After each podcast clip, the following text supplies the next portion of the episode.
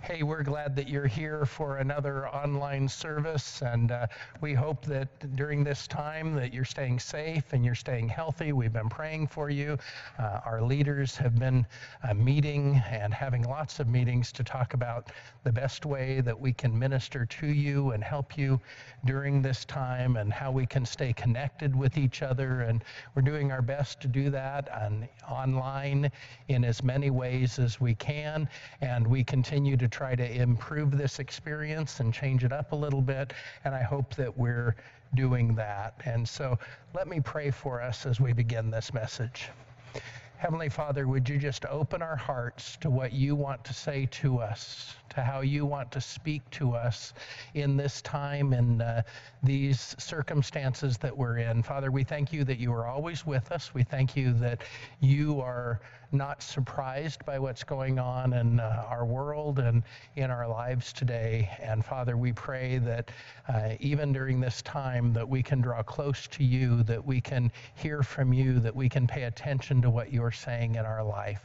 And Father, as we open your word, would you just open our heart to what you want to speak into our lives? For it's in Jesus' name we pray. Amen. Have you ever been in a meeting that turned out to have a different agenda than you thought it was going to? I remember in my youth ministry days, way back when, going to a church meeting that I thought was for the purpose of discussing building repairs and painting of rooms and so forth that needed to be done around the church building. And when I walked into the meeting, I was told by one of the other men there that the elders needed me in a separate room of the building. And it turns out they were upset about a Christian movie that I had shown, that they didn't quite agree with some of the things that were said, and I was in trouble. And we arrived at the meetings that night with two very different agendas. The truth was that they were ticked when I arrived, and I was ticked when I left the meeting. Somehow telling the truth was not part of their agenda that night. Have you ever been in a situation where truth and someone's agenda seem to collide? Maybe the salesman's agenda to sell you that car or that timeshare collides with the truth of whether or not it's a wise and good deal for you. Maybe the friendship ends because one person is too upset by how their feelings are hurt to be bothered with the facts of the situation and what really happened. This week, as we continue our series, Not So Innocent Bystanders, we want to look at a few places where truth and agendas collide and see that sometimes our personal agendas may get in the way of us really experiencing the truth. And as a result, it may harm our faith. In this series, we're talking about some people who just kind of became part of the Easter story, sometimes by chance, sometimes they were kind of forced into the story by their job or by their circumstances. Last week, we talked about Jesus being arrested in the Garden of Gethsemane, and we talked about Malchus, a man who had his ear cut off while he was there trying to arrest Jesus, and we talked about how Jesus noticed him and that Jesus healed him, and we talked about the fact that Jesus always notices our hurts also.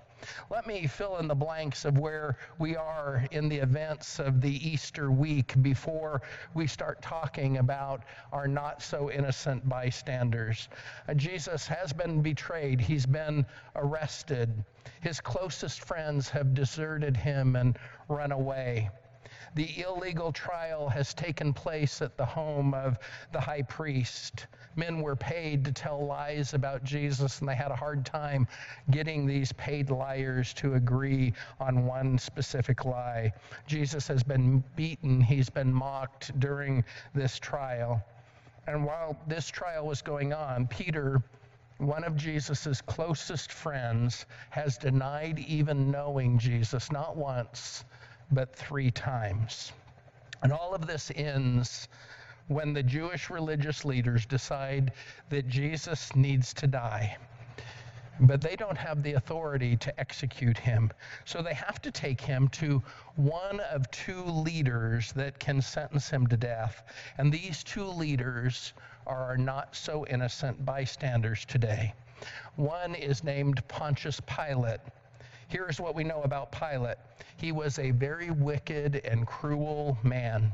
He was known for marching troops with Roman idols through the holy city of Jerusalem, defiling it, and the Jews wanted to kill him for that. He set up tablets dedicated to emperor worship in the temple, and the emperor himself had to intervene to save Pilate's life. He caused a riot by taking money from the temple treasury to build an aqueduct.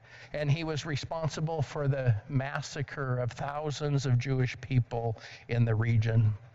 Our second not-so-innocent bystander is Herod Antipas. Herod Antipas was the king of some of the region at this point. His father was known as Herod the Great, and his father was the Herod of the Christmas story, the one who had all of the baby boys in Bethlehem slaughtered. But when Herod the Great died, the kingdom was divided into four parts amongst his four sons, and they were made king. And Herod Antipas is one of those sons. He is the Herod that we read about in the Bible who had John the Baptist arrested and later beheaded. And both of these men, Pilate and Herod, become not so innocent bystanders in the Easter story. They both end up having an encounter with Jesus on the day that he dies. And I think there's some lessons that we can learn from them. In fact, we can learn some lessons about truth and our agendas from them. First, we can learn people are drawn to Jesus for many reasons. People are drawn to Jesus for many reasons. Now, for the sake of time and keeping the message shorter while we're doing only online services, let me tell you the story. Now, if you want to read it on your own, you can read these accounts in Matthew 27 and in Mark 15, in Luke 23, and then in John 18 and chapter 19. Jesus is led from the high priest's home, and he's led to Pilate for trial. And Pilate talks to him quite a bit. And Pilate determines that Jesus is no threat, that he was innocent. And Herod comes into the story because Pilate finds that Jesus is from Galilee, where Herod is in charge. And Herod is in Jerusalem during these days, and so Pilate sends Jesus to Herod, and Herod is going to later send Jesus back. So in this case, both of them are forced into the story because of their jobs.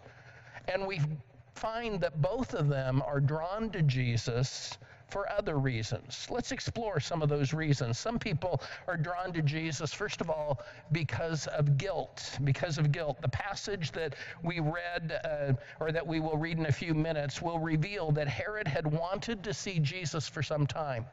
He had wanted to come into contact with him. And one of the reasons for that was that Herod was feeling guilty. He was feeling guilty. While Jesus was still ministering and healing people months before this, Herod had heard about Jesus. He had heard about his miracles. Look at what this verse says.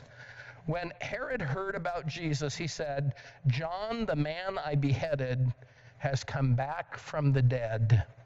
Herod had been tricked into killing John the Baptist, and so he felt guilty.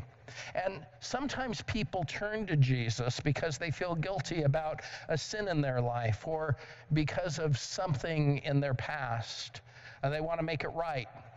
And so they're drawn to Jesus. And since Jesus can help us get rid of our guilt by forgiving us, coming to him out of guilt might be a good starting place, because he can lift us out of our shame and our guilt, and he can give us a new start. Some are drawn to Jesus for a different reason. Some are drawn to Jesus because of what he can do for them. This was Herod's other motive. Look at this passage from Luke 23. Since Jesus was under Herod's authority, Pilate sent Jesus to Herod, who was in Jerusalem at the time. When Herod saw Jesus, he was glad because he had heard about Jesus and he wanted to meet him for a long time. He was hoping to see Jesus work a miracle. He was hoping to see Jesus work a miracle. And that seems to be the reason that he wanted to see Jesus. He was mostly drawn to Jesus because he wanted to be entertained by Jesus. He wanted Jesus to walk on the water in his swimming pool or turn some water into wine or do some other miracle for him. It appears that it was just curiosity that was the driving force for Herod. Other times when people are drawn to Jesus, it's based on what he can do for them. And sometimes when they're drawn to Jesus based on what he can do for them, it isn't out of curiosity, it's based on need. Many are drawn to Jesus during times of crisis or conflict in their lives because they need help. They need comfort, they need hope and stability and a new start, and so they turn to Jesus. And if you're turning to him right now or back to him right now during these times because of your need, I want you to know that Jesus can help you during your time of need. He can give you comfort. He can give you hope. He can give you help.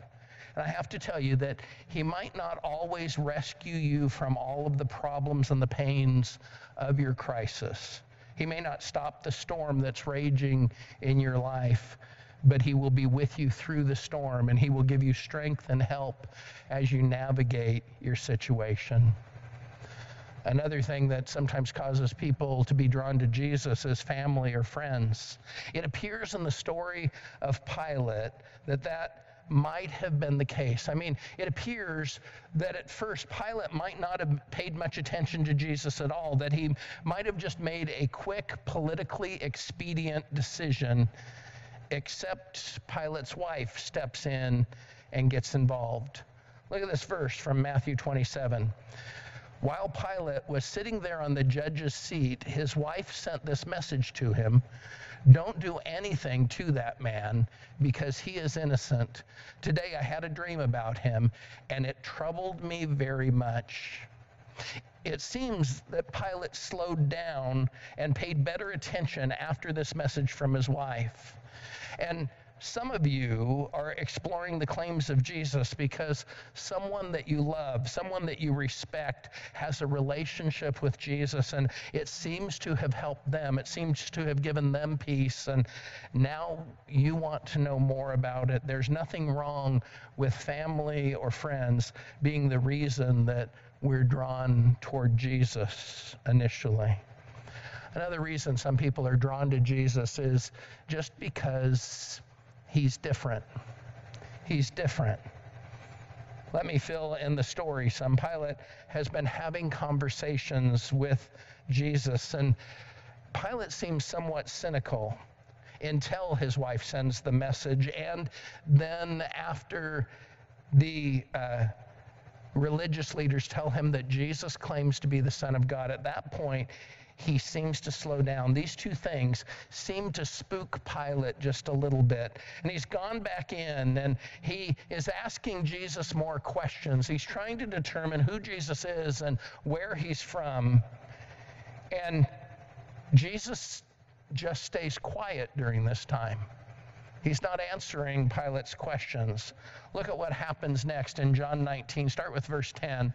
Pilate said, "You refuse to speak to me? Don't you know I have power to set you free and power to have you crucified?" Jesus answered, "The only power you have over me is the power given to you by God. The man who turned me into you is guilty of a greater sin." And the passage says that when Jesus said that, Pilate immediately tries to set Jesus free. Pilate is struck by the fact that this man, a man he has said was innocent several times, is so different than the others who have stood before him. I mean, he isn't bitter, he isn't scared, he isn't fighting, he isn't panicked. He's at peace. And many of us have been drawn to Jesus because he's different. He gives us a different kind of peace, a different kind of unconditional love. He accepts us in the midst of our sin, and he offers to help us overcome our sin and our hurts. So people are drawn to Jesus for many different reasons. I guess the question that maybe you should spend some time thinking about is this: why are you drawn to Jesus? What is it that has drawn you to Jesus? The second lesson we learn from the passage is pretty sad, and that's this: people miss truth because of their own agendas. People miss truth because of their own agendas. You probably know the end of the story. I mean, Herod mocks and ridicules Jesus and sends him back to Pilate, and Pilate tries to do the right thing. He declares Jesus innocent, but eventually he washes his hands to say that he's innocent of Jesus's blood, and he condemns Jesus to die. They both encountered truth that day, and they both missed truth because of their own agendas. What were some of the agendas that kept them from really experiencing the truth of Jesus? Well, one agenda was peer pressure and people-pleasing. Both Pilate and Herod struggled with this. Herod wanted to be liked by the people who were there, and so he mocked and ridiculed Jesus. And the religious leaders specifically indicated to Pilate that if he didn't do what they wanted, that Pilate would be in trouble with the Roman emperor. And many today are avoiding the truth of Jesus because of peer pressure or people-pleasing. You have friends or family members who mock people of faith, or you have people in your life who are offended by something that the Bible clearly teaches, and so peer pressure causes you to push aside the truth for a different agenda than what Jesus would have. There's another agenda that would cause some people to miss truth, and it's a harder one. Jesus didn't live up to his expectations. Jesus didn't live up to our expectations. This was the case with Herod. I mean, if Jesus had performed miracles that night, if he had done amazing, miraculous things that day, Herod might have been intrigued. Herod might have released him. But Jesus didn't live up to his expectations. In fact, Jesus didn't even speak a word to Herod. So Jesus might even have offended Herod. So Herod sent him away to his death, because Jesus didn't live up to his expectation. Maybe something similar has happened to you. I mean, you prayed. You asked for something really specific from God, and it didn't happen. You asked for someone to be healed, or you asked for your marriage to be saved, or for your child to quit rebelling, or for the addiction to be taken away. And those things didn't happen, at least not quite the way that you had asked, and Jesus just didn't meet your expectation. In that moment, he was not the God that you wanted, and so maybe you pushed him aside, maybe a little or maybe completely away from you. And that personal agenda on your part might be keeping you from the truth. So I guess the question today has to be, are your personal agendas causing you to ignore the truth? Are your personal agendas causing you to ignore the truth? Listen to this exchange between Jesus and Pilate from the book of John. Pilate said, "So you are a king." Jesus answered, "You are the one saying I'm a king. This is why I was born and came into the world, to tell people the truth. And everyone who belongs to the truth listens to me." Pilate said, "What is truth?" After he said this, he went out to the crowd again. Now, Pilate asked a question, but he really didn't want to hear the answer. He said, "What is truth?" But he really didn't want to wait around and listen. And it's really sad that he didn't, because Jesus could have given an answer. Because remember what Jesus said about himself. He said, "I am the way, I am the truth. I am the life. No one comes to the Father except through me. And if Pilate had listened, Jesus might have told him the truth. Jesus might have said, Pilate, I am innocent of all these crimes, but I am the rescuer that the world's been waiting for. I'm about to pay the price for the sins of all of these people that brought me to you. I'm about to pay the price for your sins. I'm about to make it possible for all people to escape sin and death and hell. So I wonder, what if we decided today to let the truth overrule our own agendas? What if we let the truth overrule our own agendas? What might Jesus say to you if you made that choice? If you said, Jesus, what is truth? And listen to his answers, what would he say? I think he might say things like this. The truth is, you need me today. The truth is, I'm going to be with you and very close to you during this scary time. I will not leave you. I will not abandon you. I will forgive you of your sins if you trust in me. I think he would say, the truth is, when you feel rejected, I accept you just as you are, and I want to help you become who I created you to be, who I know you can be. He would say, the truth is, there is real truth. And that real truth doesn't waver, it doesn't change. He would say, I'm Jesus, and I am the same yesterday, today, and I will be the same tomorrow and next year and forever. Isn't it time to admit that maybe your agenda isn't getting you where you want to be in life, where you need to be? Isn't it time to turn to Jesus and let his truth flood your soul? If you need to do that, you can contact me through our website, or you can contact the host of your online service, and we would be glad to help you to experience the joy and the hope that comes from choosing Jesus and making his agenda your new personal agenda. Let's pray.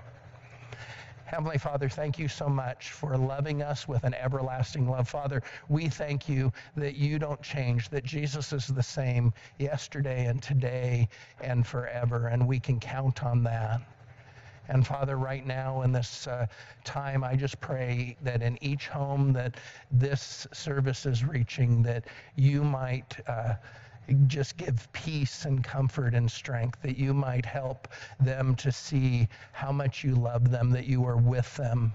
Father, I pray that you will help us to push aside our own personal agendas so that we might live for you, that we might let your life and your love and your agenda rule our heart.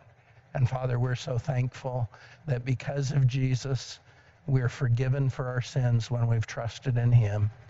And Father, we will give you the glory in Jesus' name. Amen.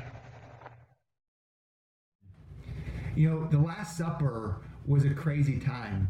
Jesus and his disciples were gathering around the table, and the Bible says that Jesus was lounging and eating the meal. You see, they were celebrating the Feast of the Unleavened Bread, which this festival really goes all the way back to the time when God saved his people, rescued his people out of slavery in Egypt with his signs and his wonders, and started them on an adventure of 40 years in the desert.